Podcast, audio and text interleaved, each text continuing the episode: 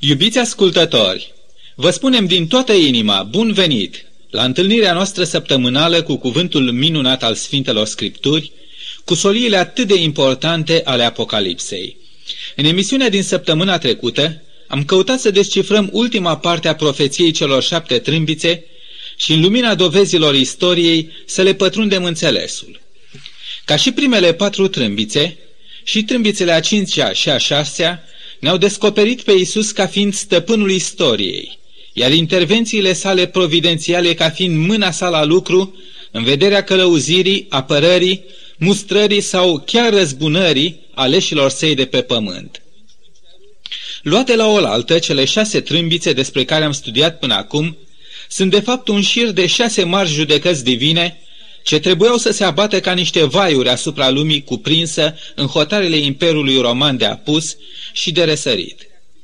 Acest imperiu, mai mult decât oricare alte imperii care au existat vreodată sub soare, a fost onorat de cer prin vizita suveranului Universului, Isus Hristos, care s-a coborât și s-a întrupat la Betleem.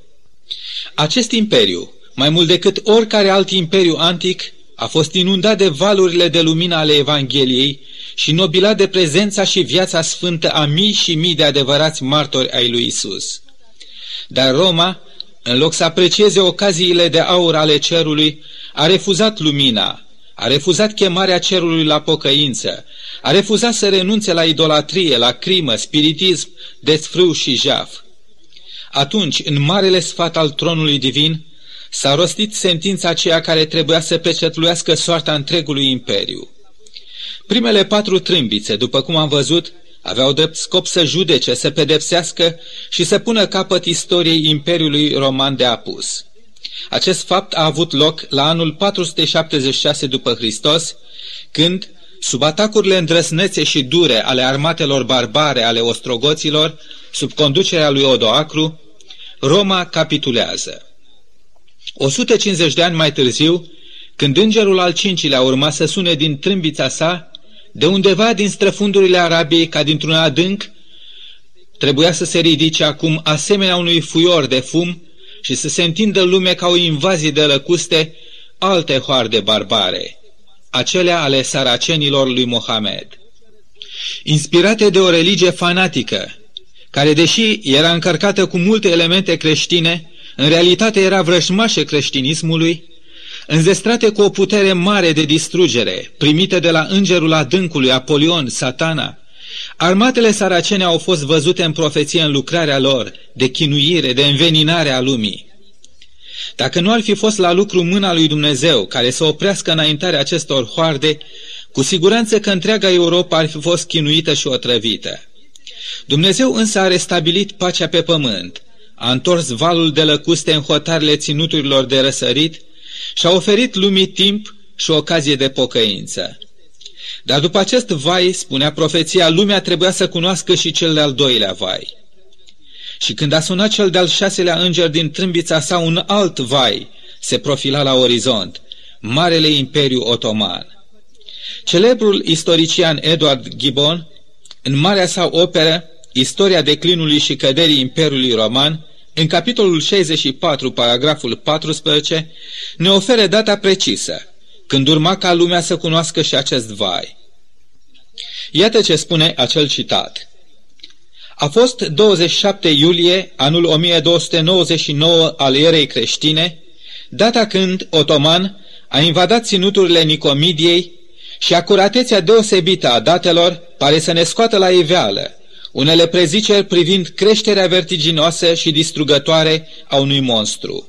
Se încheie citatul.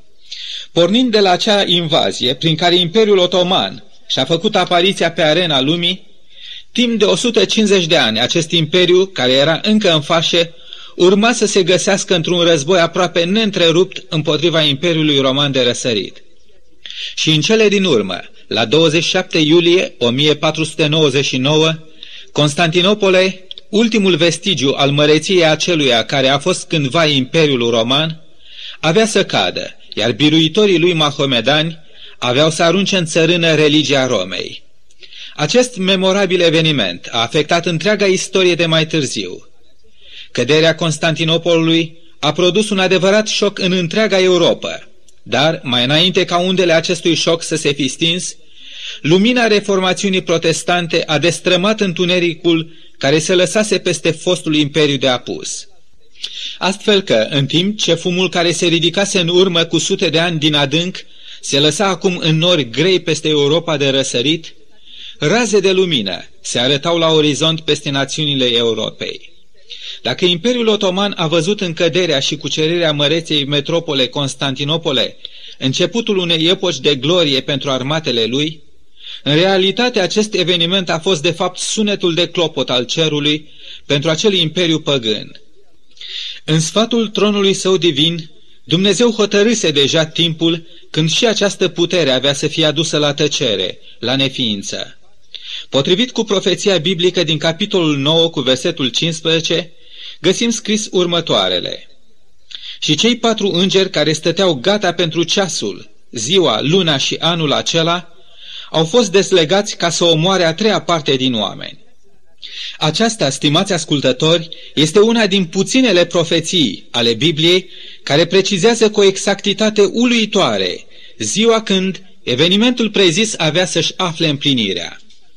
Potrivit cu metoda biblică de echivalare a zilelor profetice în ani calendaristici, cerul rezervase, deci, acestui imperiu păgân numai 391 de ani calendaristici și 15 zile. Nici mai mult, nici mai puțin. Aceasta înseamnă că la încheierea acestei perioade, Turcia avea să înceteze de a mai fi o putere mondială, de a mai juca vreun rol pe arena lumii. Dar de unde ați scos 391 de ani și 15 zile? Veți întreba poate. Răspunsul meu este simplu. Priviți cu atenție asupra textului citit mai înainte. Dacă fiecare zi profetică, potrivit cu metoda biblică de calcul, reprezintă un an calendaristic, atunci înseamnă că toate valorile de timp exprimate prin cuvintele un ceas, o zi, o lună și un an, adunate la un loc fac suma de 391 de ani și 15 zile.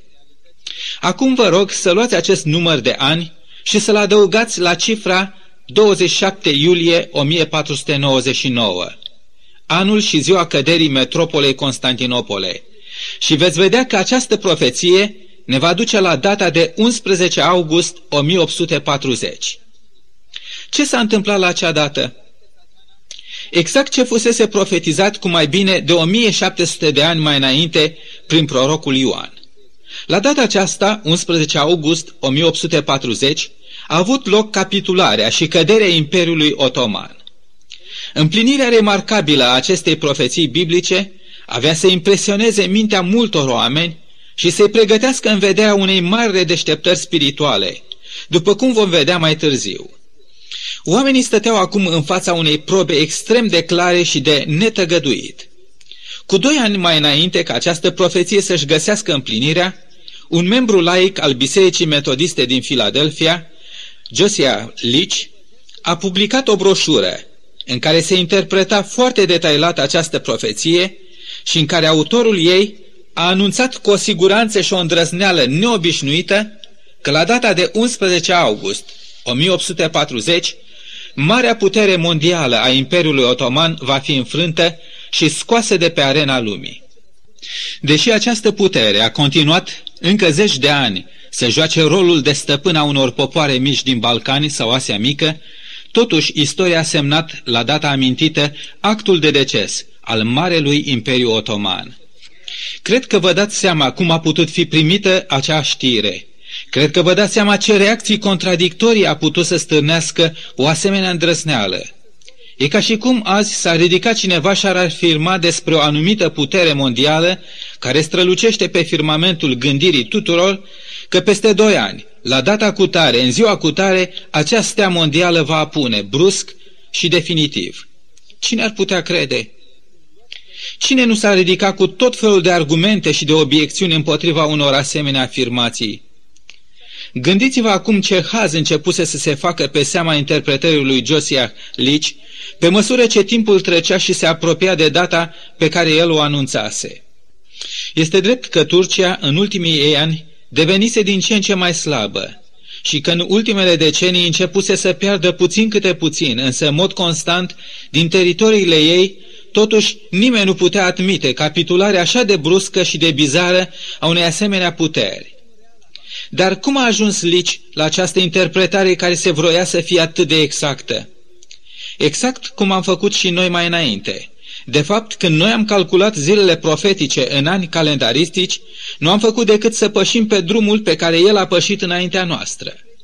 Acest bărbat credincios se remarcase printre cunoscuții săi ca fiind un om sincer, foarte spiritual și un foarte profund cercetător și cunoscător atât al Sfintelor Scripturi, cât și al istoriei. Perioada în care el a publicat broșura sa era o perioadă de mare efervescență spirituală și de un interes deosebit cu privire la profețiile biblice privind revenirea Domnului Isus Hristos.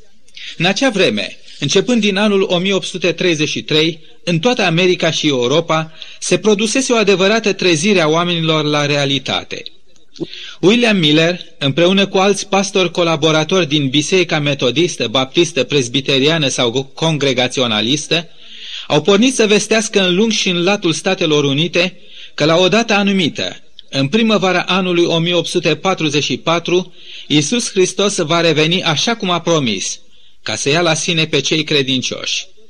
La această îndrăzneață predicare a lui William Miller și a colaboratorilor săi, Vă rog să adăugați și broșura tot atât de îndrăzneață a lui Lici, care vrând să apere cauza și cuvântul lui Dumnezeu, dorea prin interpretarea sa să declare tuturor și să-i asigure că evoluția istoriei va dovedi în cele din urmă adevărul și statornicia neclintită a cuvintelor lui Dumnezeu.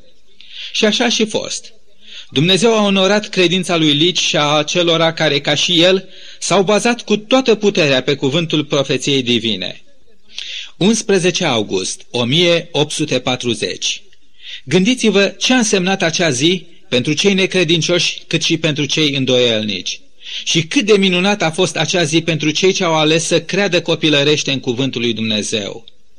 Timp de câteva luni după aceea, Josiah Lici a continuat să primească sute și sute de scrisori de la cele mai proeminente figuri care, pe de o parte, își mărturiseau necredința lor, iar pe de altă parte afirmau hotărârea lor de a înceta orice luptă împotriva Bibliei și mai ales împotriva soliilor ei profetice.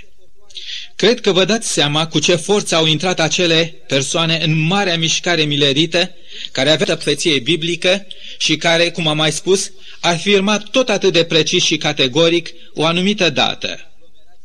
Oare avea și această afirmație publică a lui William Miller să-și găsească împlinirea? Oare avea Dumnezeu în vedere să onoreze încă o dată credința acelora care se bazau pe cuvântul său? De data aceasta însă trebuie să vă spun că Dumnezeu nu a mai onorat credința acelora care luaseră ca temelie cuvântul său. Și aceasta nu pentru că Dumnezeu a refuzat să împlinească ceea ce El a profetizat, ci pentru că oamenii au interpretat eronat, greșit profeția divină, fixând o dată precisă acolo unde Dumnezeu nu fixase deloc. Și dacă tot am pornit să urmărim profeția biblică în desfășurarea ei prin timp, în paralelă cu istoria, atunci dați-mi voie să vă spun că în cadrul profețiilor din Apocalipsa, capitolul 10 la care am ajuns cu studiul nostru de astăzi, descoperă în chip profetic exact experiența amară a celora care, imediat după împlinirea atât de evidentă a profeției privind căderea Imperiului Otoman, aveau să simtă gustul amar al dezamăgirii, al speranțelor lor neîmplinite. Imediat deci, după încheierea celei de-a șasea trâmbiță, citim în capitolul 10 următoarele. Apoi am văzut un alt înger puternic, care se pogora din cer învăluit într-un nor. Deasupra capului lui era curcubeul. Fața lui era ca soarele și picioarele lui erau ca niște stâlpi de foc. În mână ținea o cărticică deschisă. A pus piciorul drept pe mare și piciorul stâng pe pământ și a strigat cu glas tare, cum răcnește un leu. Când a strigat el, cele șapte tunete au făcut să se audă glasurile lor. Și când au făcut cele șapte tunete să se audă glasurile lor, eram gata să mă apuc să scriu. Și am auzit din cer un glas care zicea, Pecetluiește ce au spus cele șapte tunete și nu scrie ce au spus. Și îngerul pe care îl văzusem stând în picioare pe mare și pe pământ, și-a ridicat mâna dreaptă spre cer și a jurat pe cel ce este viu în vecii vecilor, care a făcut cerurile și lucrurile din el, pământurile și lucrurile de pe el, marea și lucrurile din ea, că nu va mai fi nicio zăbavă și că în zilele în care îngerul al șaptelea va suna din trâmbița lui, se va sfârși taina lui Dumnezeu, după vestea bună vestită de el robilor săi prorocilor. Și glasul pe care l-auzisem din cer mi-a vorbit din nou și mi-a zis, Du-te de ea cărticica deschisă din mâna îngerului, care stă în picioare pe mare și pe pământ. M-am dus la înger și am cerut să-mi dea cărticica. Ia-o, mi-a zis el, și mănânc-o. Ea-ți va amărâ pântecele, dar în gura ta va fi dulce ca mierea. Am luat cărticica din mâna îngerului și am mâncat-o. În gura mea a fost dulce ca mierea. Dar după ce am mâncat-o, mi s-au umplut pântecele de amărăciune. Apoi mi-au zis, trebuie să prorocești din nou cu privire la multe noroade, neamuri, limbi și împărății. După cum vedem și acest capitol, întocmai ca și capitolul 7 din șirul celor șapte peceți, este un fel de paranteză în desfășurarea profeției celor șapte trâmbițe. Acest capitol este așezat la granița dintre cea de-a șasea trâmbițe și cea de-a șaptea. Despre cea de-a șaptea trâmbiță găsim scris în capitolul 11 cu versetul 15 următoarele.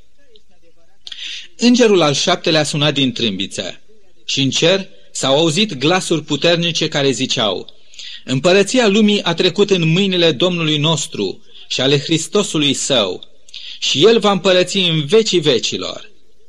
Ne dăm deci seama că între cea de-a șasea și cea de-a șaptea trâmbiță se află exact capitolul 10, în care este înfățișată nu o solie atât de mult, ci o experiență profundă a celor credincioși, chiar înainte de a se sfârși taina lui Dumnezeu vestită prorocilor săi. Și mai înainte ca împărăția lumii acesteia să treacă în stăpânirea lui Dumnezeu și a Domnului nostru Isus Hristos. Îngerul pe care Ion l-a văzut stând cu un picior pe mare și celălalt pe uscat, reprezintă în această profeție o mișcare mondială, atot cuprinzătoare, care avea să afecteze întreg pământul. Curcubeul de deasupra capului îngerului, ca oriunde în Sfintele Scripturi, reprezintă legământul dragostei al Harului Divin pentru noi oamenii. Strălucirea feței lui, asemenea strălucirii soarelui, cât și strălucirea ca de foc a picioarelor lui, vor să vorbească despre caracterul măreț, divin, supranatural al lucrării acestui înger. După cum am spus, în imaginea acestui înger trebuie să vedem simbolul unei mișcări mondiale de predicare și de lucrare, fapt care ne este sugerat de însăși cuvintele îngerului cu care se încheie acest capitol. Tu trebuie să prorocești din nou cu privire la multe noroade, neamuri, limbi și împărați. Vedeți, acest înger nu numai că sta pe mare și pe pământ, dar însăși misiunea lui, cât și cuvintele lui vizează o lucrare de proporții mondiale. Ce anume solie trebuia dusă omenirii înainte de a se sfârși taina lui Dumnezeu și înainte de a se sfârși istoria acestei planete și mai înainte ca împărăția lumii acesteia să se întoarcă în mâna acelui care a creat-o. Ce solie trebuia vestită fără nicio zăbavă imediat după încheierea celei de-a șasea trâmbițe și până la împlinirea celei de-a șaptea trâmbițe. Solia care trebuia predicată tuturor locuitorilor pământului, așa cum spusese îngerul, era neapărat o prorocie divină. Căci îngerul a spus, trebuie să prorocești din nou. Întrebarea este care anume prorocie trebuia predicată și unde putea fi aceasta găsită. Se pare că la această întrebare există numai un singur răspuns. Dintre toate prorociile, privind încheierea istoriei acestei planete, numai o singură carte profetică trebuia să rămână sigilată până la o vreme, și anume până la vremea sfârșitului. Și această carte este cartea prorocului Daniel. Să deschidem dar această carte profetică și să vedem ce sta scris la capitolul 12 cu versetul 1 și versetul 4. În vremea aceea se va scula marele voivod Mihail, ocrotitorul copiilor poporului tău, căci aceasta va fi o vreme de strâmtorare cum n-a mai fost de când sunt neamurile și până la vremea aceasta. Dar în vremea aceea poporul tău va fi mântuit, și anume oricine va fi găsit scris în carte. Tu însă, Daniele, ține ascunse aceste cuvinte și pecetluiește cartea până la vremea sfârșitului. Atunci mulți o vor citi și cunoștința va crește. Ce aflăm deci din aceste cuvinte? Că anumite prorocii din cartea lui Daniel, care priveau vremea sfârșitului, trebuiau să stea pecetluite până când avea să le sosească vremea, să fie citite, înțelese și predicate. Și aceasta avea să fie vremea sfârșitului. Înseamnă că pe măsură ce omenirea urma să se apropie de vremea sfârșitului, profețiile cuprinse în cartea lui Daniel trebuiau să primească o atenție deosebită din partea celor credincioși. Ei trebuiau să le ia în studiu, să le descifreze prin inspirație divină și apoi să le facă cunoscut lumii întregi. Sosise timpul. Solia divină pentru timpul sfârșitului sta în așteptare. Un singur lucru mai lipsea. Oamenii lui Dumnezeu. Dar așa cum am descoperit adeseori de pe paginile istoriei biblice, niciodată nu a existat vreun timp sau evenimente pe care Dumnezeu să nu le fi avut sub controlul său. Niciodată nu a existat vreun timp în care el să nu fie avut totodată și o solie specială, pregătită pentru acel timp deosebit. Și niciodată, acolo unde a existat un moment crucial în istorie și o solie specială pentru acel moment, Dumnezeu să fi dus lipsă de oameni sinceri, serioși și consacrați, care să transmită acea solie lumii. Timpurile noastre, mai mult decât oricând altădată, sunt timpurile sfârșitului. Ele reprezintă nu începutul sfârșitului, ci, dacă vreți, sfârșitul sau încheierea oricărui timp de har. Solia lui Dumnezeu care a răsunat în jurul anilor 1840 și pe care Dumnezeu o rezervase pentru vremea sfârșitului a rămas aceeași și ea este cu mult mai urgentă decât oricând vreodată.